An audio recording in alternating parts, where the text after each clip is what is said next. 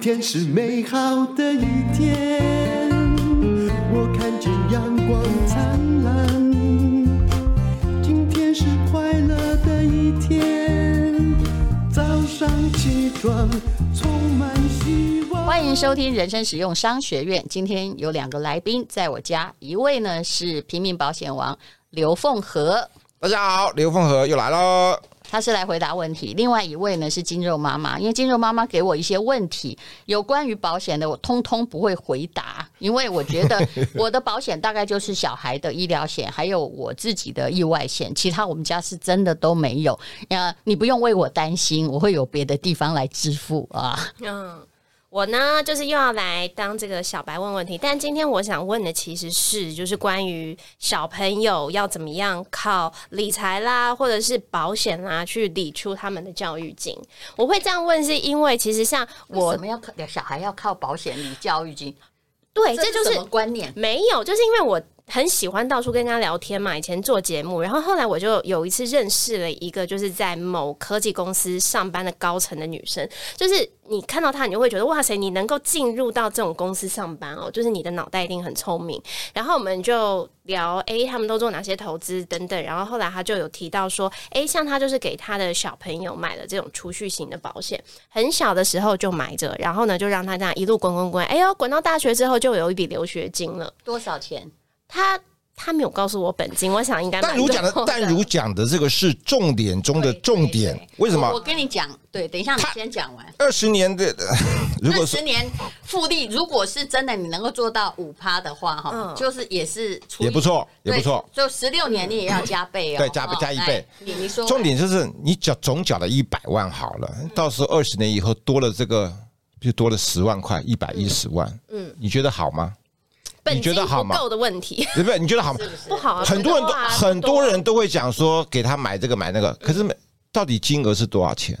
我我算过，才会觉得很可怕。我做过实验，所以我是觉得定期定额的基金，只要投对地区，而且是大区域，比任何储蓄型保险都就都好。为什么？因为储蓄型保险或者投资型保单，如果今天、哦、给你带来半只羊，大概你也剩下一条腿。我这样讲有没有错？没有错，没有错。因为它每一年或者是配息的东西，每一年分给你、哦、我告诉你赚两条腿，你后来、哦、发现就是说能够有一条一条腿加一个蹄子给你就不错。而且就是我一直在讲通货膨胀的问题嘛。是，我记得我以前年轻的时候，可是你小孩二十岁的时候，连两百都不到你现在的一百。对对对对，因为就因为我以前年轻的时候也有留学梦嘛。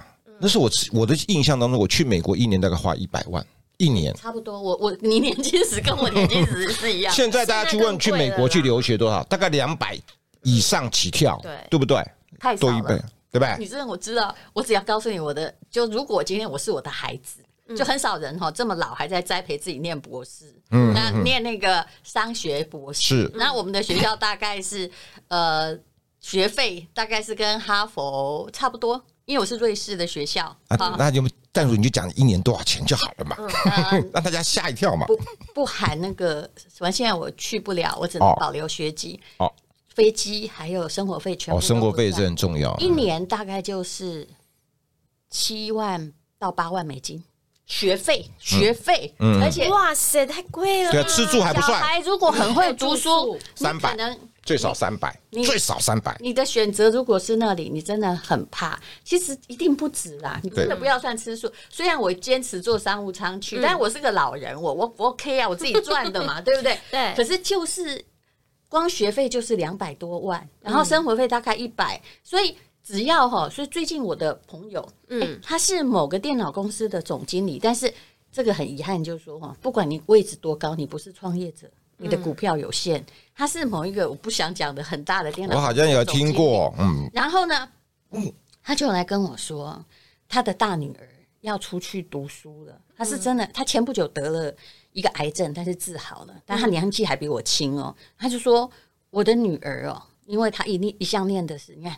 中间就把爸爸钱花完，因为他曾经外派过，嗯，比如说曾经外派过美国，然后他念的就是美侨学校，嗯，惨了。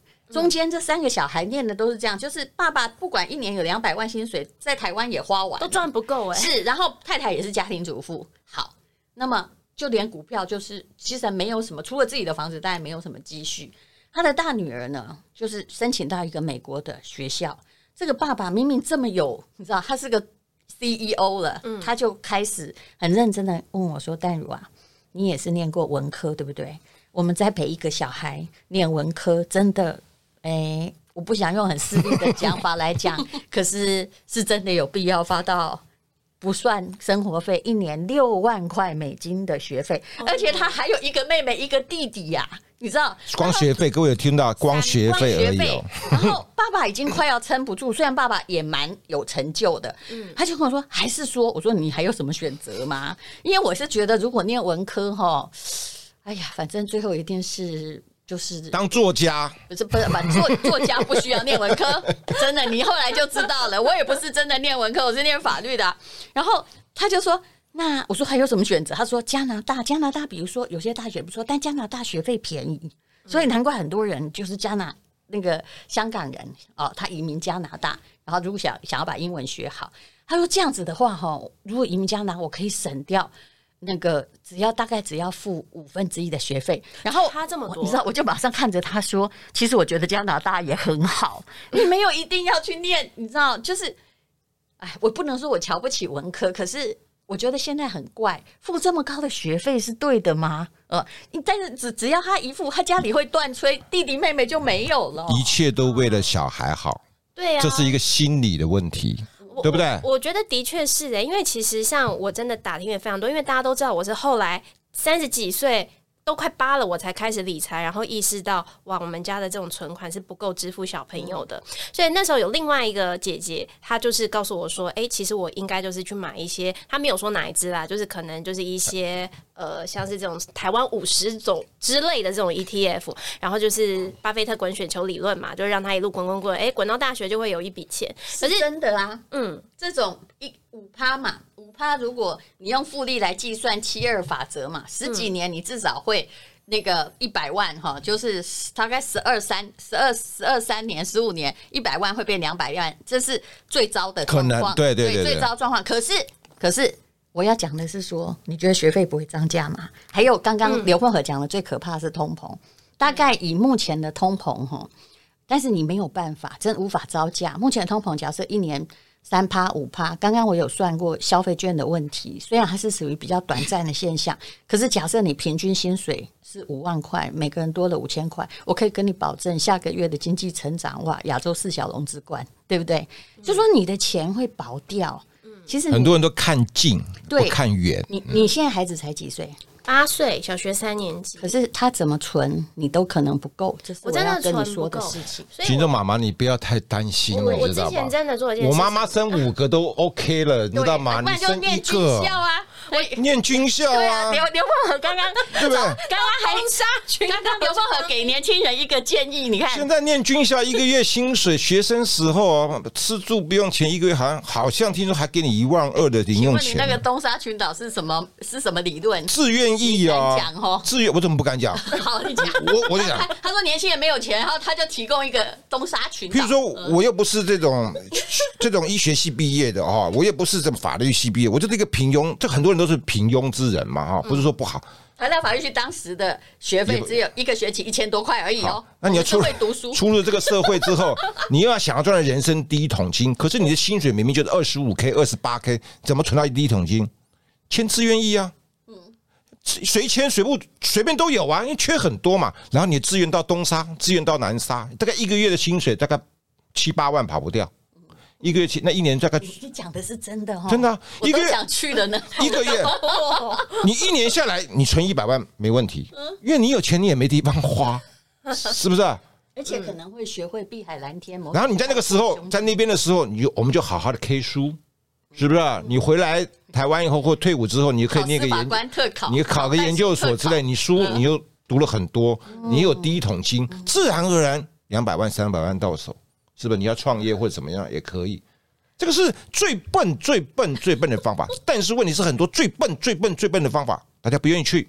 哎，我没有自由啦，我没有自我。我跟你讲，很多你告诉他任何方法，大家都会说辛苦。可是金佑妈妈，你真的要想那么多吗？其实我一直觉得你现在是把自己反正身体已经练很好，老公也顾好、嗯、就拜托不要让他再度出什么问题， 对， 没错，对不对？因为医药费很恐怖很可怕，而且我跟你讲，我想到都在抖。我觉得齁，不是你要给小孩多少钱的问题、嗯、你要不要先往消极的想，你不要给他负面的东西、嗯、如果你家长爸妈不健康、嗯嗯、或者是爸妈嗯牙刀修台、嗯、或者是你得了其他的就是忧郁症或什么，对，我觉得小孩宁愿不要没有钱，你知道吗、嗯、他也不要说、啊、有那么大的负面的心理压力。所以我一直觉得妈妈不要因为教育费而焦虑。有时候我们在想儿孙自有儿孙福，当然我是属于会念的，我真的从小到大没有花到爸爸的那个、嗯、而且我妈每天每个每年他都去领我的奖学金，领得很高兴这样子、嗯、但是当然好，那我是例外。可是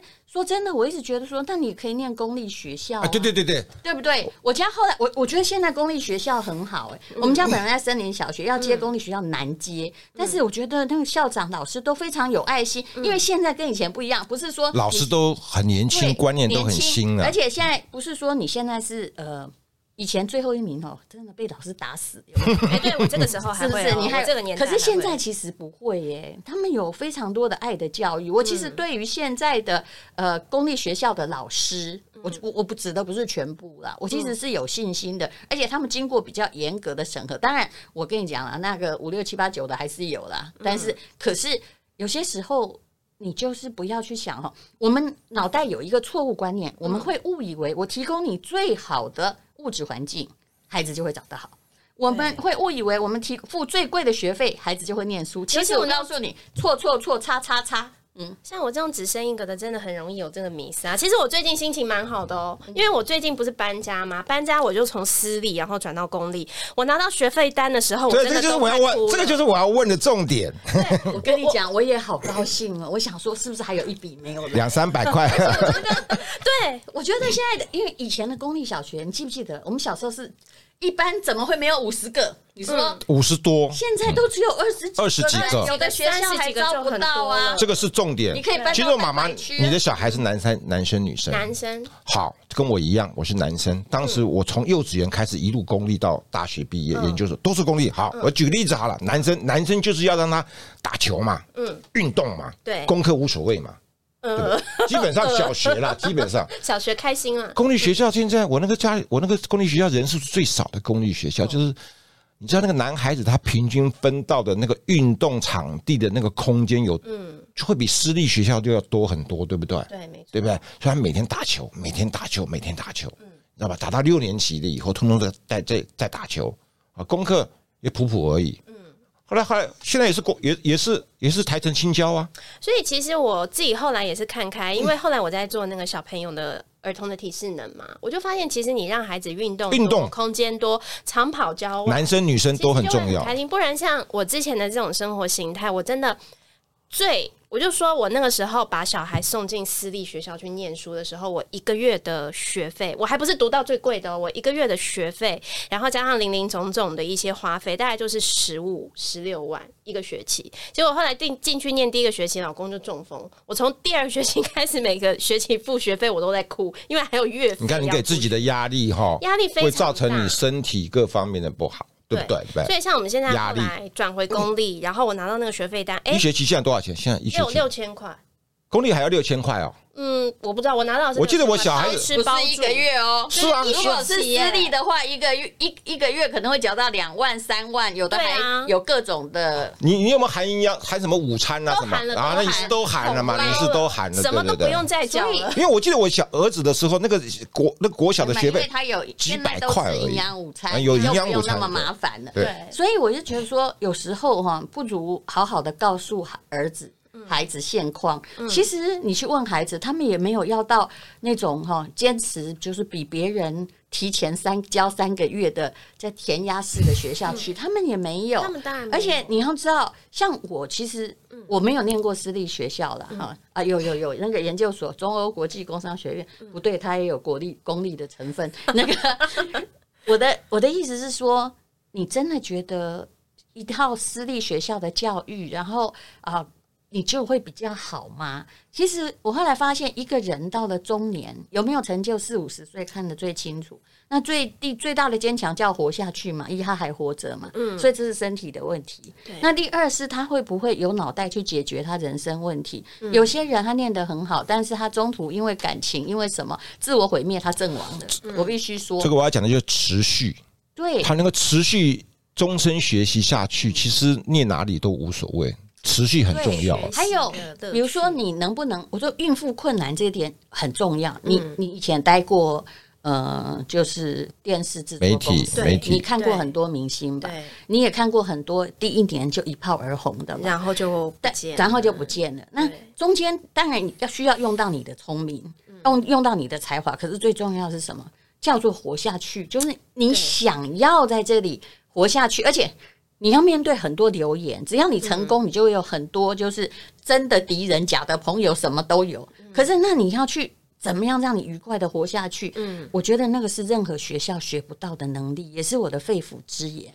就至少哈，我虽然出自那些很脆弱的学校，但是我活下去能力很强。比如说，如果我今天脸皮薄一点，阿郎来污蔑什么，我以前最受不了的是这个。我相信刘凤和这种念军校的，我其实很适合念军校。我以前都是都是都是急着拿枪杆子就轰就轰出去了，而且我是拿笔杆就会去轰你。当然，我现在还是有一点这样的性格，可是哈，因为我不太让着别人欺负，因为我觉得说你连我都敢欺负的，那你弱者你不是都更踩在脚下吗？对不对？没错。好，那么可是有时候我在想哦，就是重要的是你遇到不公平的事情，你不要像那些呃什么疯狗在乱咬。但是如果真的不义，比如说霸凌到你头上，你需要反击，那这才是最好能力。还有解决问题，比如说今天一个我也有同学，他也很好学校毕业的啊，哦，啊跟那个老公在一起，也许哦两个都是很好学校毕业。啊，一直打，一直打，啊，打到现在又再给他打，啊，然后都只来找同学抱怨，后来我们都躲着，我们就不要听，不要听，因为叫你走开。然后他说，哦，没有，为了小孩。我心想说，你现在演这个什么戏嘛？这个你在我妈那一代演，她会觉得说，哦，你好伟大，你就是好好的待着，到小孩长大了。可是你怎么到现在还在演呢？也就是。你知道吗？一个人活下去的能力太重要了，而且你不要说他没有钱，他其实也是个，他成绩又好，还有爸爸也有钱。可是他还是他继续忍耐那个不平等的生活，是谁鬼都救不了他的。对自己没有走出去的勇气，所以我觉得不如叫你的男生太好了，嗯、学学跆拳道啊，嗯、然后对对对对对，我最赞成，我觉得游泳啊，好游泳，把那个身体的身体的体那个。那个什么体适能是吧？还多点。我觉得这个这个迷思真的太，而且你家孩子会有责任感，因为他看到爸爸出了事情，我觉得他心里已经比别人成熟。哦、那你不要去让他就说啊没你的事，不要，你就要告诉他说，现在就是我们两个人，嗯、我们两个要好好撑下去。金文妈，你知道我我我几岁开始跑那个三千公尺、五千公尺？三千公尺，嗯、呃，每天跑。国中吗？国中一毕业进军校开始被逼的，我一直跑跑跑跑跑跑。我现在是，我现在是懒了、啊，你知道吧？不要再这样啊！你看，这就没有持续，没有持，没有没有。我换一个方式，我换两个方式，我换骑脚踏车跟游泳。哦、我不是，还是让自己持续在。后来人家都说，因为我的体质很好。但我觉得这个迷思和概念太值得破解，因为你知道真的很好笑，我就很开心嘛，就说啊，儿子转到那个公立念小学了，然后呢就开始又有另外一票声音说可以可以，那个国中以后你就要转私立，就是哎、欸，国中以后、啊、还要转私立啊？对，我我现在是没有这样想了，我想就是一路公立。可是事实上我要分享的是，就是真的在我们这种尤其是现在小朋友很少的状况下，真的太多爸爸妈妈都是充满迷思。就是觉得一定要，我觉得刚刚淡如讲，就是爸爸是 C E O， 年薪两三百万，然后他有三个小孩，都为了要培养出国，哇，把这个爸爸这个所赚的钱，通通燃燃烧殆尽，然后这个到最后出国留学回来、啊、会不会怎么？我把他的学费省下来，然后拿去买一些 E T F 啊，然后去游山玩水啊，我觉得人生还挺开心的。所以我觉得有事情就想得开啦哈、嗯，想得开，然后投资不要乱投资。嗯、像你一开始的时候，金主妈妈不是讲嘛，你的好朋友吧 ，C E O 叫你去买那个什么，嗯、有没有叫你去买储蓄险？对啊，就是没有储蓄险。我跟你讲，我都不是人家家，我都是我自己栽上去的。储蓄险也是我自己去问的、哦啊。我认识你十几年了，你怎么从来都没有栽过，栽到我这里来？你有在卖储蓄险吗？我就会跟他讲不要买。对啦，真的，对吧？我就会跟他讲什么什么是正确的保险观念啦，嗯、对吧？这样的话，你搞不好现在省很多钱。对，没关系，现在开始改还来得及，来得及啦，三十，我要那个励志摆脱，就是理财小白跟韭菜。其实我们这个真的辛苦赚来的钱啊、哦，是我还有一句话给现在妈妈，我觉得一个小孩需要什么样妈妈？你真的觉得他们回答是有钱让我念哈佛的妈妈吗？或逼我念哈佛的妈妈吗？不是，他们要什么？一个充满爱，对不对？嗯、当然也会教他，而不是溺爱他。嗯、然后他们需要的是你给他的心理的健康上的支持，然后我觉得他们不是要真的无风无雨的环境、欸、所以就算家庭出了什么变故，真的我们心里不要有任何说啊我对不起你孩子，我觉得那个都是你命运中必须遇上的，但是你要给他一个就是说妈妈不担心，妈妈不忧虑，我觉得这样就好相处。我觉得爸爸妈妈很重要、哦、爸爸妈妈也要把个理财的事情给做好、哦、对, 对不要到时候真的要，如果垮了，到时候什么什么也没有，那小孩子也变成无辜的。我还是不得不说，因为像我们垮了，然后黑道还找上你的小孩，哎、我们很多的听到很多的爸爸妈妈嘛，欠一屁股债了，对不对？但这真的会影响，因为像我爸妈就是从来不买不买保险，不理财，所以像我真的，我我我的第一笔意外险是三十八岁才保的。我我之前做节目的时候，我都没保险呢、欸。三十八岁啊、欸，其实你看、啊、你现在看起来不是才三十岁，四十了，哦，四十了。我觉得四十是一个非常美好的女人的年纪、欸嗯、对，而且现在四十岁的女生大概都大家比较晚婚啦、啊嗯，小孩大概都在上小学。对，我早觉得齁，就用你人生还有的精力去训练她一个很强壮的精神，嗯、告诉她人生要自食其力。我觉得嗯，这就是人类的福气。要提醒一下，好，大家就讲的时候，刚一开始的时候讲到说，我如何帮小孩子存那个以后的留学的金，其实。不是帮小孩，其实是大人自己存啦、啊。如果说真的你要你要考虑，我我个人那是比较笨的方法。嗯、其实我那时候兼了好几样工作啦。嗯。哦，然后我也那时候也不懂投资理财、嗯，然后然后自己兼了很多工作，我把第一桶金、第二桶金慢慢都累积出来。嗯。但最起码，然后我累积下来的东西，我也不晓得那时候也没有零零五零，也没有什么东西，我就给它慢慢放定存，慢慢放定存，放定存、啊。对对对对对，因为。万一我中间被人家骗了，我是不是小孩子本来可以去哈佛的，现在连淡江都不能去，是不是？是不是、啊？我比较笨的方法，那这样累积起来了以后，哎，你可以可以做比较好的投资。如果说你一开始就很急啊 ，A 朋友告诉你买那个 ，B 朋友叫你买那个，你东买西买，哇，到最后如果都怎么样的话就很麻烦。你赔钱了也是。还有一个养老金也是这个问题哦。嗯。好，千万我们老先生老太太哈，千万不要为我的好，我我的我的我的我的老本。我最近有个又一个客户，有一个客户。中广的听众，他爸爸好像拿了三百多万的这个退休金到银行去，然后几年以前，现在变成零了。哇塞！投资型保投资型保单了、啊，现在变成零了、啊哦。不是投资型保单变成零也太厉害了。投资型保单他十十几年了，十几年了。我们下一次再讲好不好？因为我真的不相信投资型。我刚刚突然惊觉，因为投资型保单你可能会变少。我到目前很多多朋友，比如说你要投世界矿业或什么，嗯、你很可能只剩下几成，嗯、但是变成零实在不可能。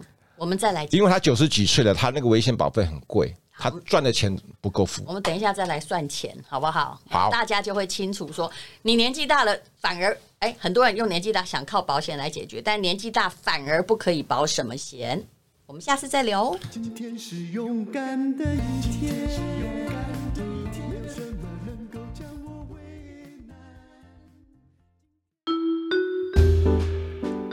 这是广告。你喜欢看鱿鱼游戏吗？非常紧张刺激。那么呃，有一位哦，迪化街的第三代，也就是知名的和盛堂，双城故事就是在他家拍的。那顺哥呢，他的从上一代开始就是台湾的南北货鱿鱼大王。那他因为迷上了鱿鱼游戏，于是就开发了很多适合在秋天里面一边看剧一边磨牙的鱿鱼产品，还有鱿鱼的朋友，比如澎湖小卷啊，还有台湾的南部的樱花虾。那么其实吃起来呢，也是非常这个对于你的味蕾而言是超级刺激的。你可以一边看剧一边吃，不看剧也可以当零食吃。那么第一名呢就是澎湖小卷半斤炭烤鱿鱼，这个很好吃哦，炭烤鱿鱼片就是我们以前在那个电影院门口有没有人家烧的香香的，现在已经没有了，就是那个东西，非常传统的美味，而且半斤很多，好重哦。好，再加上蜜汁鱿鱼片半斤，其实这个市价加起来至少是两千元，但是只要批发价一零八零还免运费，那总共准备了两百份。